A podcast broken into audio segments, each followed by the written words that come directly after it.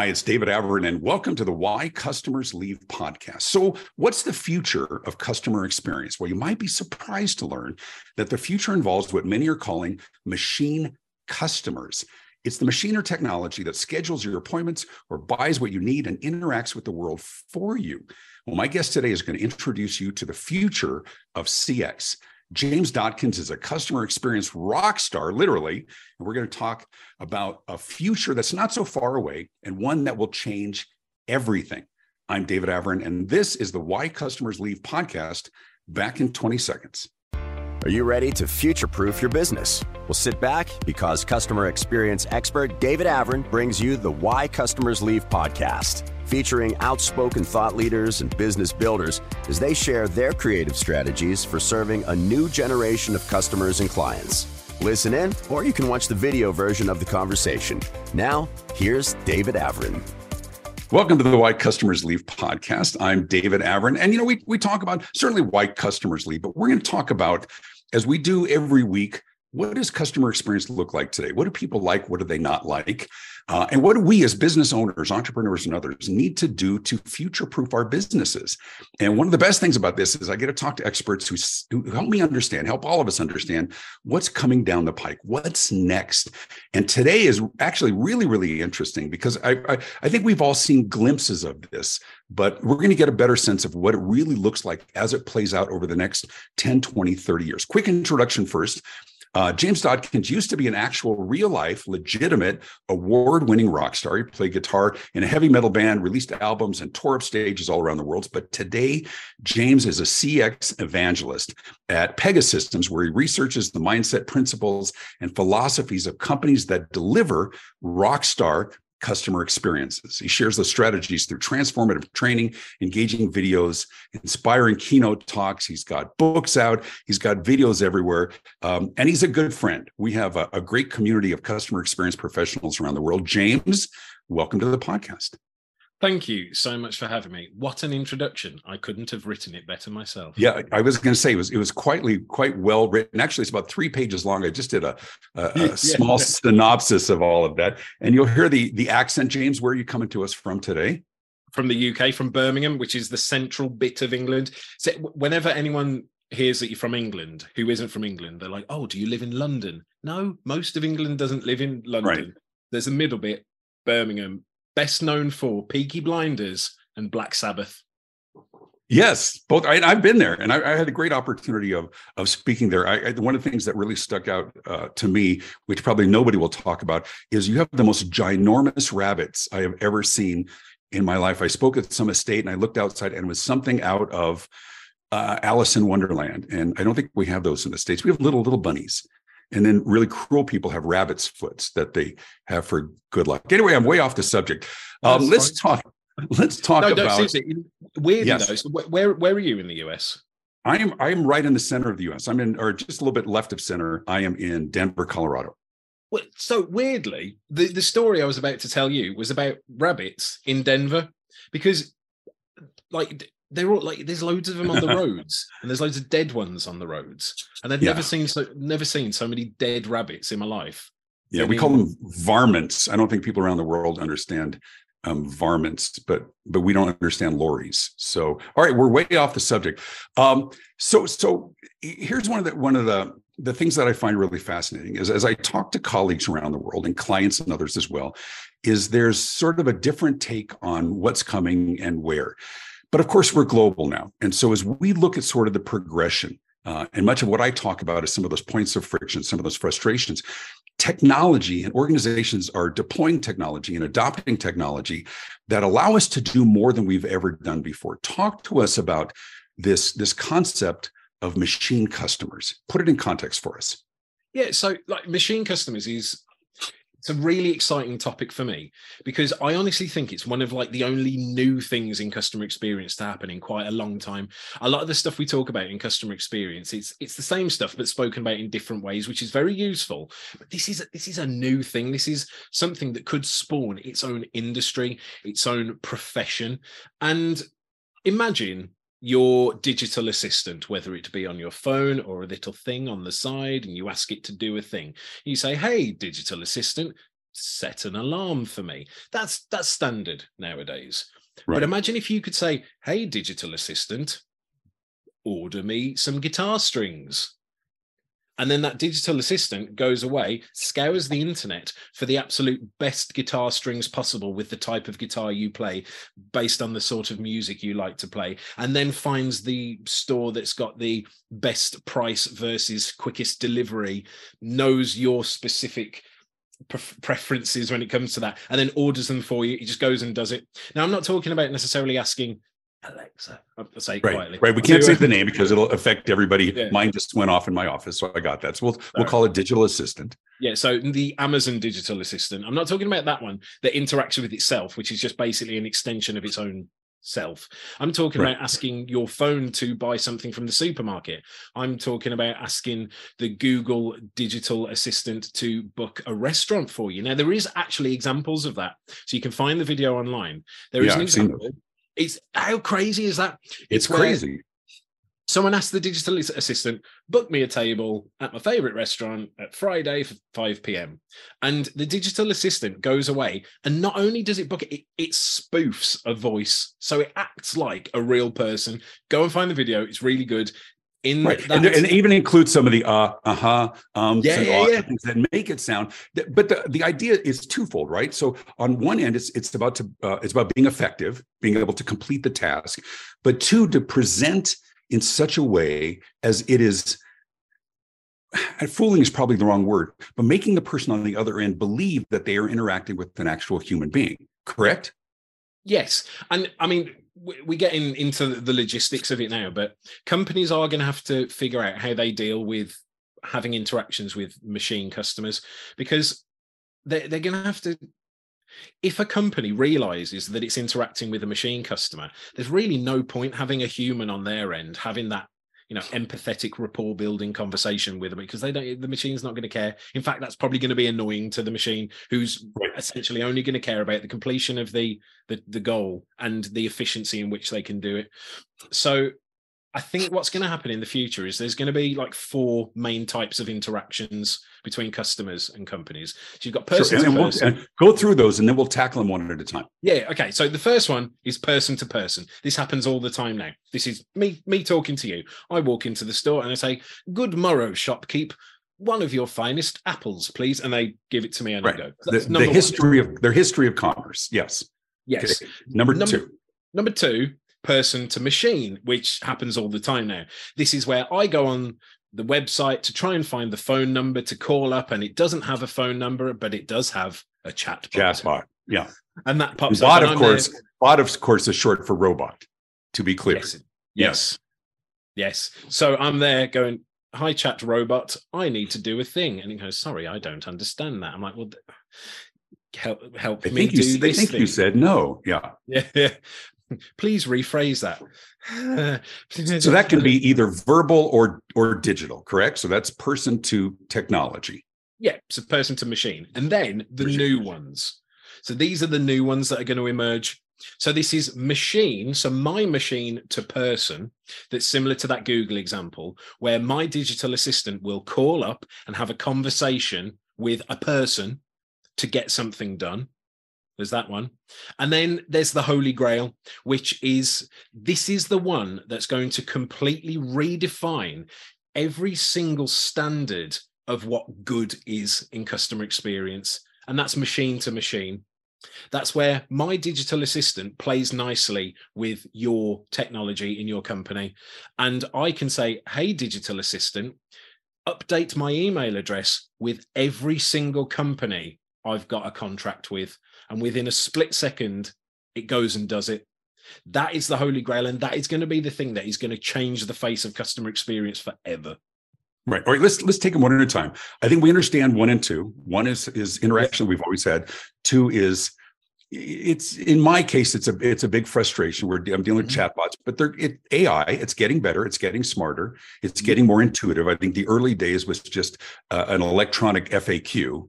Right. Essentially, yeah. Right. And now it's at least responsive in the way. I'm just the one who I don't know what it is about me. I rarely have a question that's frequently asked. So I'm the person that's like, real person, or sometimes set up for representative, right? But let's go to number two before we go to number three. So number two, the whole idea of the machine customer.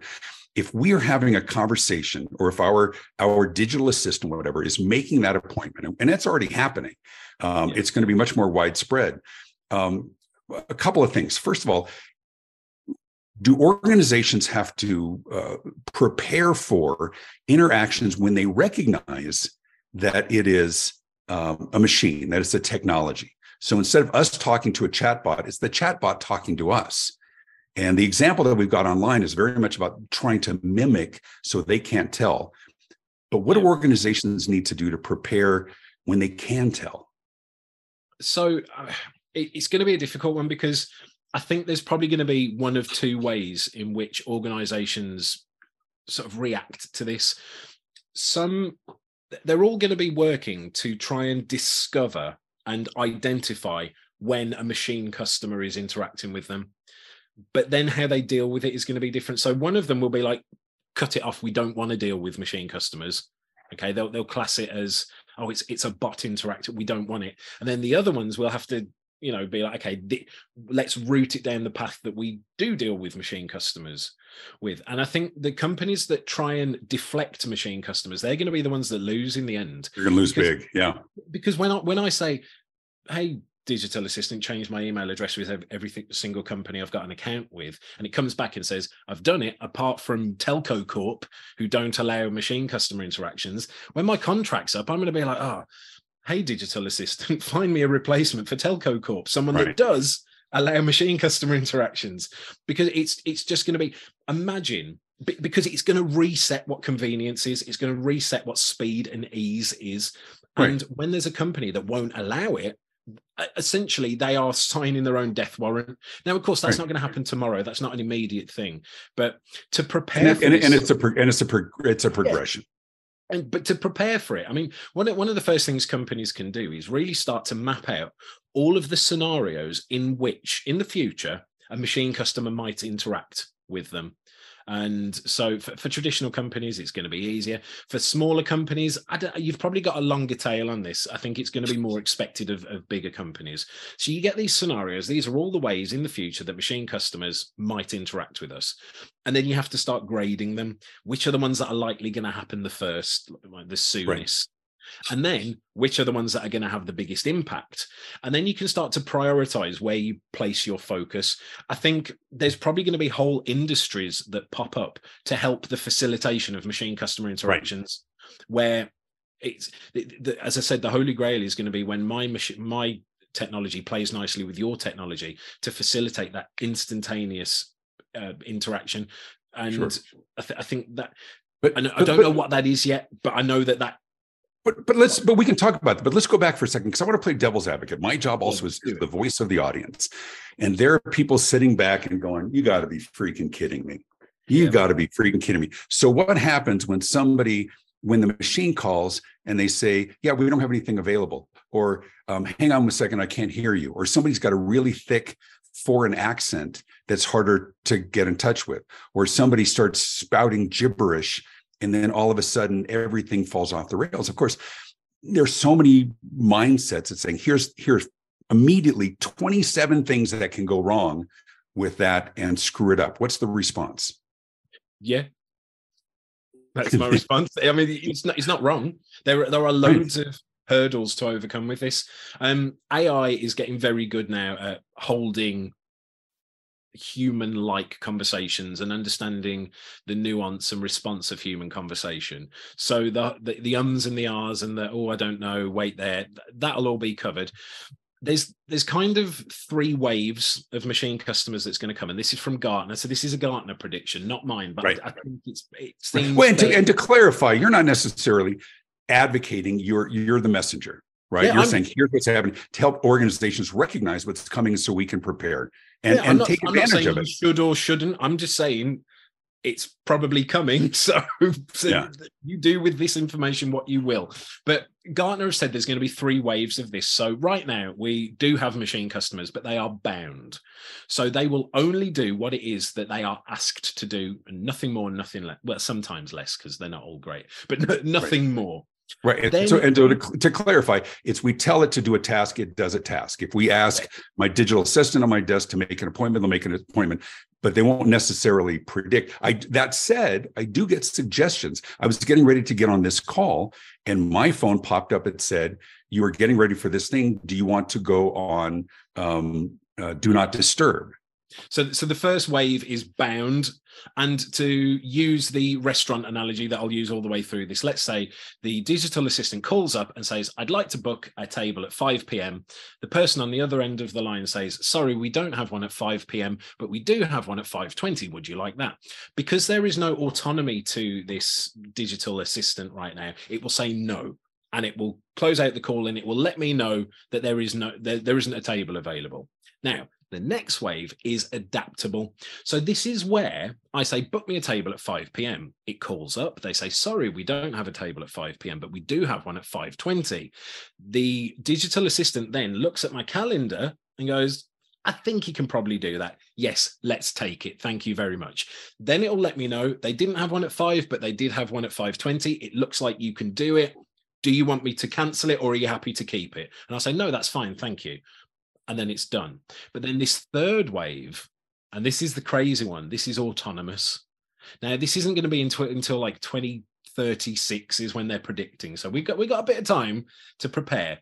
But this is where the digital assistant looks into my calendar, kind of notices I haven't taken my wife out to dinner for 2 weeks, automatically phones up, automatically books the table, and just pings me to say, by the way, you haven't taken your wife out for 2 weeks. I have booked you a table at your favorite restaurant for 5:20 p.m. on Friday. Enjoy. Do you want to keep it or not? And if I don't want to keep it, I'll just say no. And it'll call back and it'll do. But that's the difference. And they're the waves. Right now, it only does exactly what we ask it to do. But in the future, it's going to get more autonomy to achieve the goals that we are trying to achieve on our behalf. All right, so let's talk about number 3, which was number 3 from your 4, which is the machine to machine. That's number 4. Or number 4, sorry, that's correct. That's number 4, right? Number 3 was us, or the machine talking to real people representing us. Number 4 is machine to machine. I would assume that that's driven, or will be driven in large part, by the Internet of Things, IoT. For those who see that term, it's a chip in everything. It's the chip in your furnace, in your refrigerator that knows when you're out of something, in your car that says it's time to replace the tires. It seems almost that there's a melding of 3 and 4 in that it's set up to say when something is going bad, you have the freedom to go ahead and order a replacement. But number 4 is the pure machine to machine. Our system will talk to their system, but it will be triggered by specific events, specific criteria. Is that how you see it? Yes, that will be the case. I don't think anything will, who knows actually, maybe in the future we'll get so used to it that when we buy items like a fridge or a washing machine or a car, we don't even necessarily have to agree for them to do that stuff because we're just so used to it. It just happens. It is the norm. Maybe that will be the case. I don't know. I think that's probably quite scary, but so is all of the future right now. But the machine to machine interaction is really going to be the thing that's the big game changer. Because so when I joined Pega Systems, I had a buddy called Andy Mutlow, shout out to Andy, and every time he ever did a demo, he demoed address change, so change of address, and literally I was like, oh god, this is boring. Why are you choosing such a boring thing to demo to people?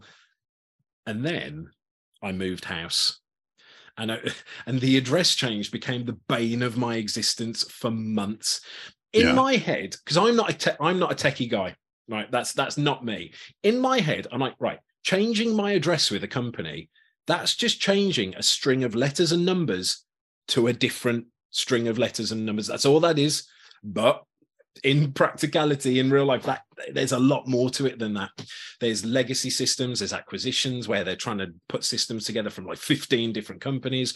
Maybe you've got one part of a policy with one bit of the company, one with a different division, and they've got all this stuff trying to do it. And so I started to realize after that, that is a really good thing to show people, because it's such a simple thing that's actually a bloody nightmare to get done. Yeah, it's a pain. So, If I can tell my digital assistant, hey, change my address with every company I've got an account with, And rather than having to call up every single one and spoof a thing saying, hi, my name is James Dodkins. Yeah, it's like, it will just, because the machine, because my technology will play nicely with their technology, just instantly it'll do that. And that is a massive win-win situation, because that's a win for me because it just gets done in an instant. It's a win for the company because they're going to save money and they're going to save manpower, person power. Well, I don't know. Gotcha. Yeah, we know where you're going. Yeah, we can edit that bit out. But they're going to save money. They're going to save hours. And the great thing about this is it's going to free up time for agents to really spend powerful, immersive, emotional time with customers that need the more complex things happen. Because the thing, I don't see a world where this is going to take over everything. In my mind, there's two types of experience, and this is the way I look at it. There's emotional experience and there's transactional experience. There's things where I just need to get something done, and there's things that I need a little bit more help with. Transactional stuff, change my address. Okay, that's one thing. Claiming on a life insurance policy, maybe that shouldn't be automated. I don't think there should be a future. Likely nuance in the scenario that requires human intervention, right? Yeah. But again, there's more nuance to that. Change of address because there's been a death in the family that maybe, you know what I mean? There's a lot of nuance that I don't know whether machines will ever be able to understand fully. And I think... But let me challenge that for a second, because here's where I think there's a disconnect, and probably made very visible recently by Frontier Airlines here in America, who made an announcement they will no longer offer live voice support at all, like none. And you think about what scenarios are the most likely to encounter some disruption, some alteration that requires human intervention of all industries. For me, it's mind-boggling. But when you say, I don't know it'll go that way, I think there's some organizations think that they can. I spoke at a customer experience conference in Bogota, Colombia. And for them, customer experience was about headsets. And the way they define it is how fast can we get them off the call? How fast can we get them on, move them on their way, as opposed to how can we best serve them? How can we best serve them or satisfy them? So as long as there is an off-ramp, I think that the one universal, as we both speak and we work with clients, is that frustration of the people shouting, real person, real freaking person, representative, something. When you talked about that, this frees up organizations to better serve the customers. We're triaging them, right? Give them an easy option. Give them an opportunity for the cases that really need it. The disconnect I see, and tell me what you're seeing in the market, is organizations that make that transition very, very difficult, if not impossible. Impossible to find a way to get to a real person. And then the frustration escalates. Yeah, I think you are right. So let me rephrase that. Not that I don't think it will get to that place. I don't think it should get to that place. Right. I don't think we should get to a place where if my Fitbit doesn't detect my heart rate for 15 minutes, it automatically claims on my life insurance policy. I don't think we should. Right. I don't think we should get to there. But you got to use that one on stage. That's a perfect example. Keep going. I will. But it's this idea of why are you doing it? And so many times companies are using chatbots and digital assistants and all this stuff to talk to us, really because they don't want to talk to us. And then it's interesting that they were like, oh, we never figured customers maybe wouldn't want to talk to us too. But look, two can play at that game. We don't really want to talk to you too. And you thought we would never use those tactics ourselves? You thought that would never be a possibility? But you ask a lot of companies, and if they're being honest with you, why are you doing this digital transformation? Why are you moving this way? The answer is to save money. That's why. Right. Not because it's what's best for the customer. It's because we need to save money. I think what's going to happen in the future is you're going to ask companies, why are you doing this change? And they're going to be like, it's because customers demand it, because we don't have a choice. It's because this new world, we cannot operate without doing this stuff.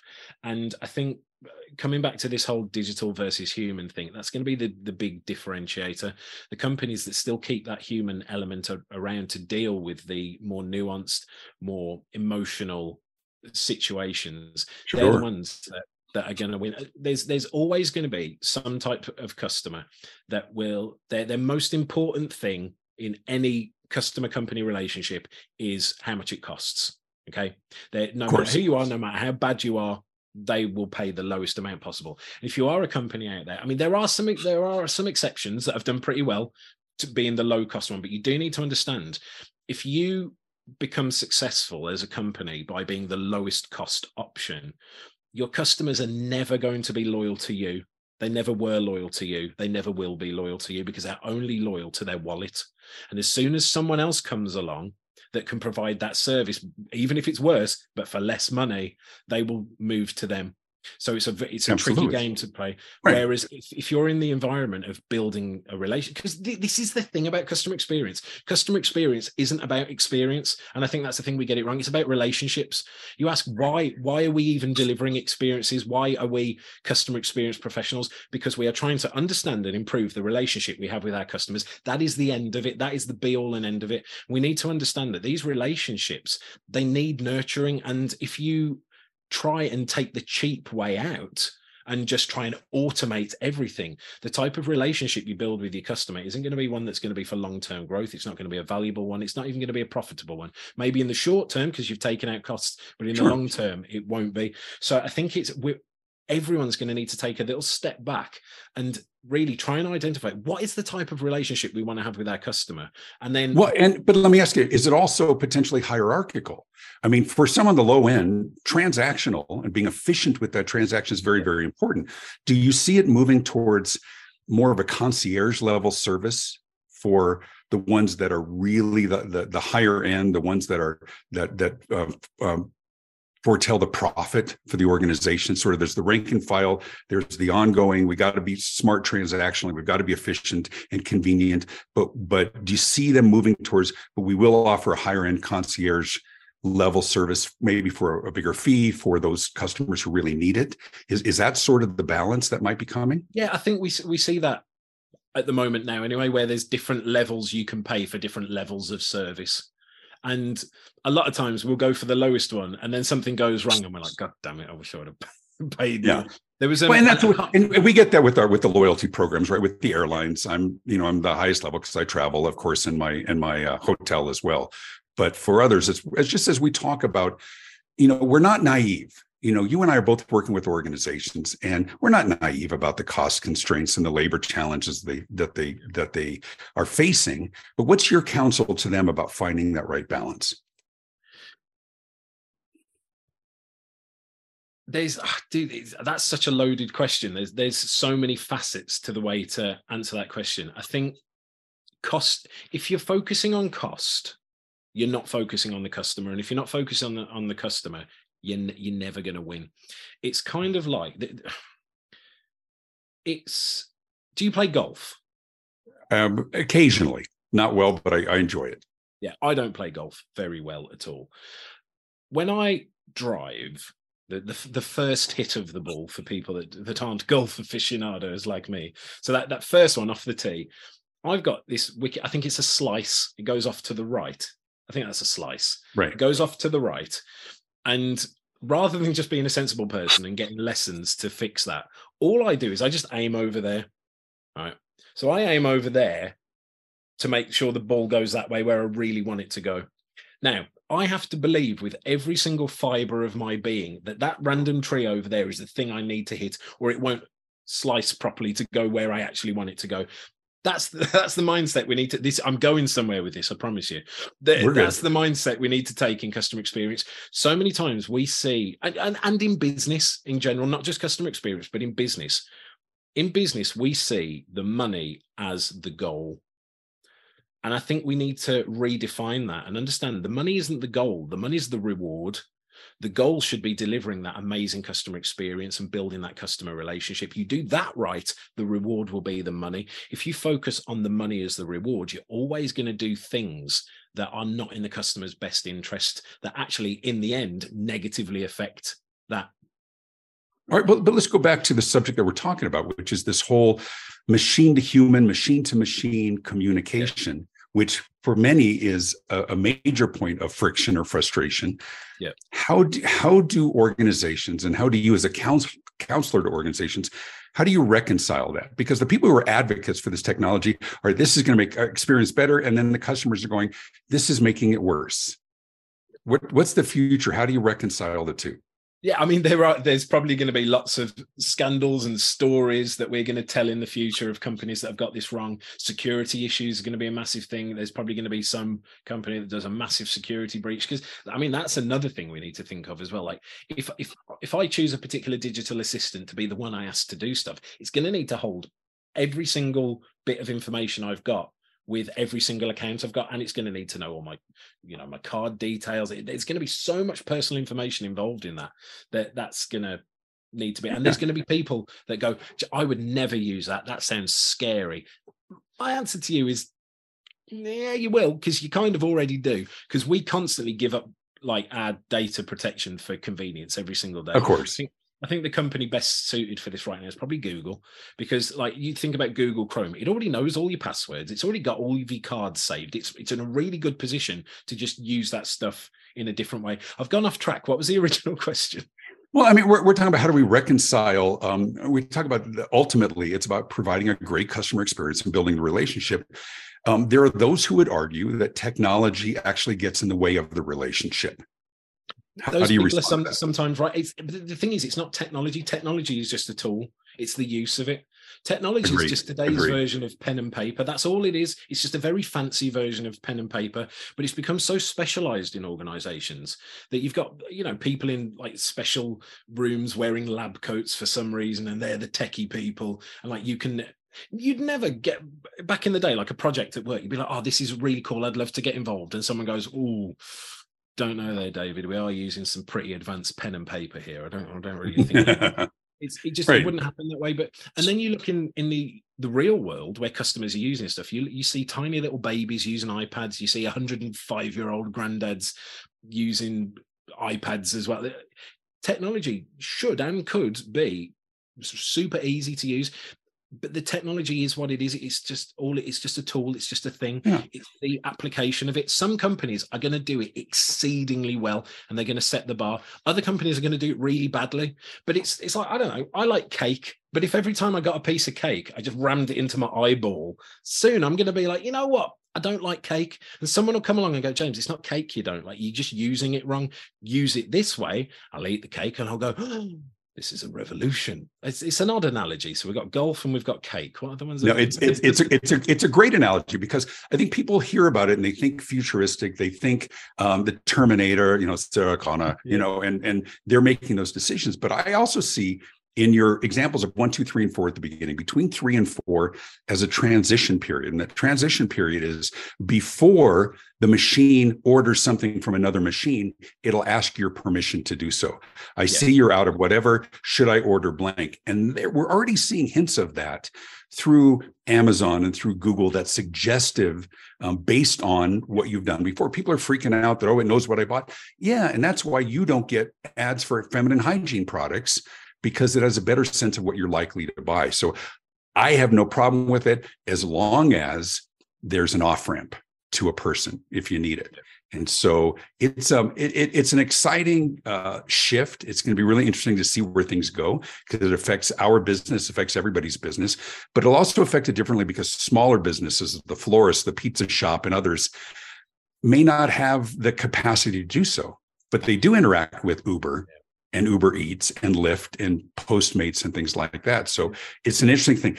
Short of time, quick speed round that we like to do at the end here. So just brief answers. And if you think, I have no idea, just say it. We hear a lot of predictions about the future. What prediction, the futurists and others, what do you think is wrong? I don't know, it depends how much time we've got, because I actually think sustainability is going to be a massive thing.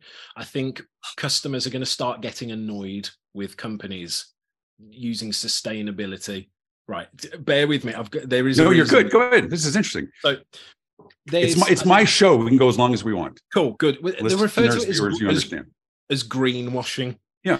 So when a company basically does nothing to help the environment, but then goes, for everything that you buy, we'll plant a tree. And customers get, especially now with the cost of living crisis and inflation, customers are going, could you not just charge me a little bit less? Rather than plant a bloody tree, just charge me less. Whereas there's companies out there that are actually doing very sensible things that are increasing their efficiency, lowering their carbon footprints, and then passing that cost on to the customer. So I think in the future, in the probably very near future, customers, there's going to be a bit of a backlash of like, stop doing this performative stuff and actually do some real stuff that helps the world and helps me pay you less. Right, because the PR firm told them to do so. What do you think right now, post-pandemic, is the biggest risk to business owners, entrepreneurs, organizations? What's their biggest risk right now? Either another pandemic or, I don't know, inflation. I mean, it's killing everyone right now. Absolutely. What do you think? I kind of wrote this down because I was thinking about this, that there's some people kind of on the inside or they're getting into. What do you think is going to be the biggest innovation, change, shift that's going to surprise people in the next 5-10 years? Probably just how much AI is going to evolve and how quickly and what it's going to be capable of doing. I think it's going to blow everyone's minds. What's your biggest frustration in working with businesses? What causes you to leave a business and say, screw this, I'm gone? What's that one thing that really gets at your craw? Oh God, is there a one thing, or is it a tangled multitudinal web of lots of things? You tell me. For me, it's a lack of trust. That's the biggest thing for me. It's I can deal with mistakes. I understand that they happen. It's like lack of transparency. And as soon as I lose trust in a company, and for me, I'm going to go into it again. Sorry, but there's two elements of trust. There's, do I trust that they mean well, and do I trust they can do well? Like, do they, want the best for me? Are they actually trying to help me? And can they actually do the thing they say they're going to do? Are they actually competent? And I think you need to tick both boxes to have total trust in a company. Once those two are gone, I'm out. Because my bank, for example, do I think they've got my best interest at heart? Nope. No. Do I think they're competent and are going to do the things they say they do? Yes, so I'm going to stay with them because they're at least going to do that. But when I meet a company that I don't think is going to necessarily do the best by me and isn't even capable of doing it very well, that's when I'm gone. So when trust is gone, James is gone. Got it. One last question. What are you optimistic about? Humans in general. I think no matter how prevalent AI gets and machines get and technology gets, I still think humans are going to be the thing that makes the difference in everything. Outstanding. What a great treat. We're friends offline, but a great opportunity to talk about sort of what's new, and this whole idea of machine customers, I think, is fascinating. I think people, as those who are watching this or those who are listening, will begin to see signs. Oh, yeah, that's what he was talking about.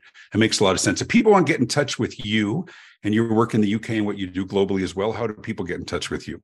LinkedIn's a good one. If you want to drop me an email, it's jd@pega.com. If you want to connect with me on LinkedIn, I post loads of videos and interesting content about this stuff. It's James Dodkins. I'm like one of the, there's not very many of us. You'll find me. So yeah, do that. There's two David Avrins in the world, and I actually met him. That's a whole other story for another time. James, thanks for being with us. Hang on, because you and I will talk on the other side. Just want to remind everybody that you can pick up a copy of my new book. As I grab it here, it's called The Morning Huddle, Powerful Customer Experience Conversations to Wake You Up and Shake You Up and Win More Business. Be sure to click to like this podcast, subscribe, hit the little bell so you get notifications of new episodes. But it's really important to leave a comment as well. Tell us what you think about this, what we can be doing differently as well. You can learn more about my speaking and my consulting at davidavrin.com. That's it. Thanks for tuning in. This is the Why Customers Leave podcast. Big thanks to James Dodkins. I'm David Avrin. Be good.